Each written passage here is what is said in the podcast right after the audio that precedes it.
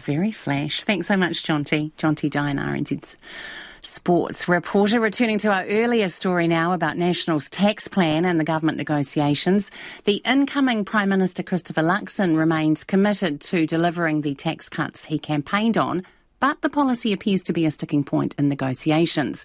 A key prong of the funding model is allowing foreign buyers to purchase homes over $2 million and pay a 15% tax. Joining me now is Infometrics principal economist Brad Olsen. Kia ora, Brad. Kia ora. If the foreign buyers tax is a sticking point in negotiations, what do you think National will do? Well, you're right. I mean, it is tricky. There aren't as many opportunities uh, going forward to fund this. Uh, the likes of the foreign buyers tax is around $700 million uh, plus uh, going forward. So that is going to be uh, a challenge to fund. I think the most likely two options are you have to keep going with this tax cut. I mean, Christopher Luxon's made it very clear that is a, effectively his bottom line. To be fair, uh, New Zealand First also wants something like this. In their manifesto, they'd pushed it out a little bit in terms of how quickly it was going to come through, but they want it too. I think most likely the two areas you could see uh, are likely either a phasing in of this uh, these tax changes. So uh, the foreign buyers tax would go, but maybe uh, instead of coming in immediately, the indexation of tax thresholds might take a little bit longer, or you might see a cutback, uh, a further deeper cutback in the likes of the public sector funding uh, to instead fund that tax relief. Which areas of the public sector do you think could be in line to be cut? I suspect at the level that we're talking about, it would have to be a bit more across the board.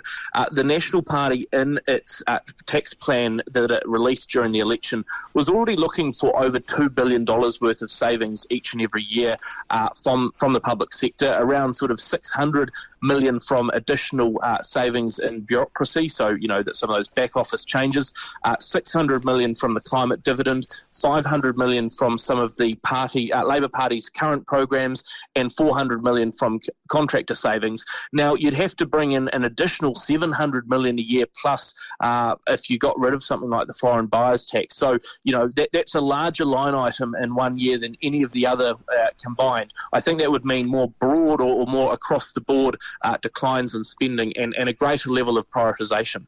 Do you think that we'll see job losses by Christmas?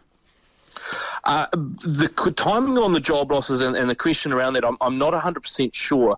Uh, only because again, there is there's a legal process that has to be gone through there. There's quite an intricate process I expect as well uh, for the heads of public departments to decide and understand where they're able to make some of those savings. Uh, importantly, there it'll be uh, critical for the incoming government to be clear over what it wants to achieve with the public sector, because otherwise, I think you you're going to have a lot of those public sector leaders who are needing to make cuts and needing to make uh, tough decisions around staffing levels without knowing exactly what areas are going to require staffing. So there's a little bit of a, a two play uh, there going through. You'll need to have an idea of what still needs to be resourced and what areas are not seen to be as key in focus.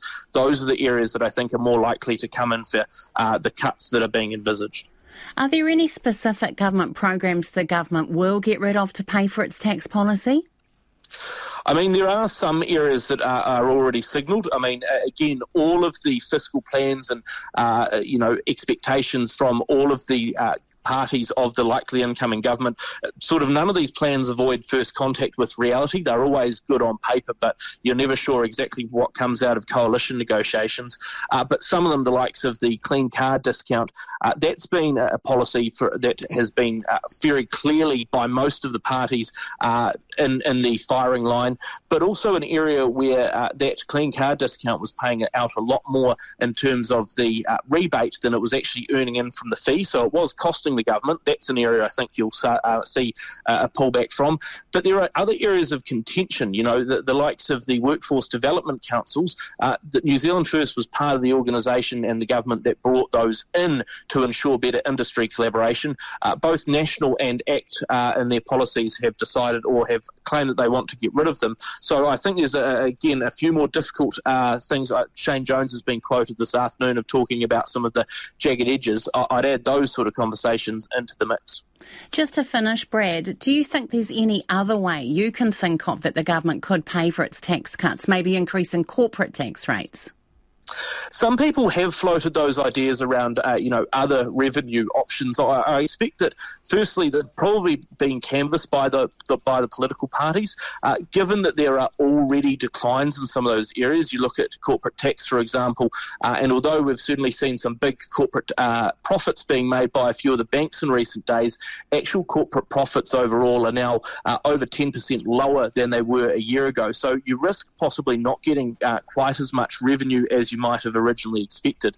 Um, the other challenge is that, of course, none of the parties went to the electorate with that in mind. None of them said to voters, look, if you want us to get, come in and, and, you want our policies, we'll be doing this, uh, you know, raising corporate tax or anything else. So I, I don't see that to be a, an immediate starter. I, I, suspect, given the position of all of the political parties, uh, the likely options will be, again, around the likes of uh, savings from government spending. But I wouldn't discount the idea that some of these changes might well be pushed out. Uh, it's clear that uh, there are limited fiscal options, and, and po- possibly a more prudent way to do this would, instead of being uh, introducing some of that uh, tax relief immediately, there might have to be a bit more staggering that goes on.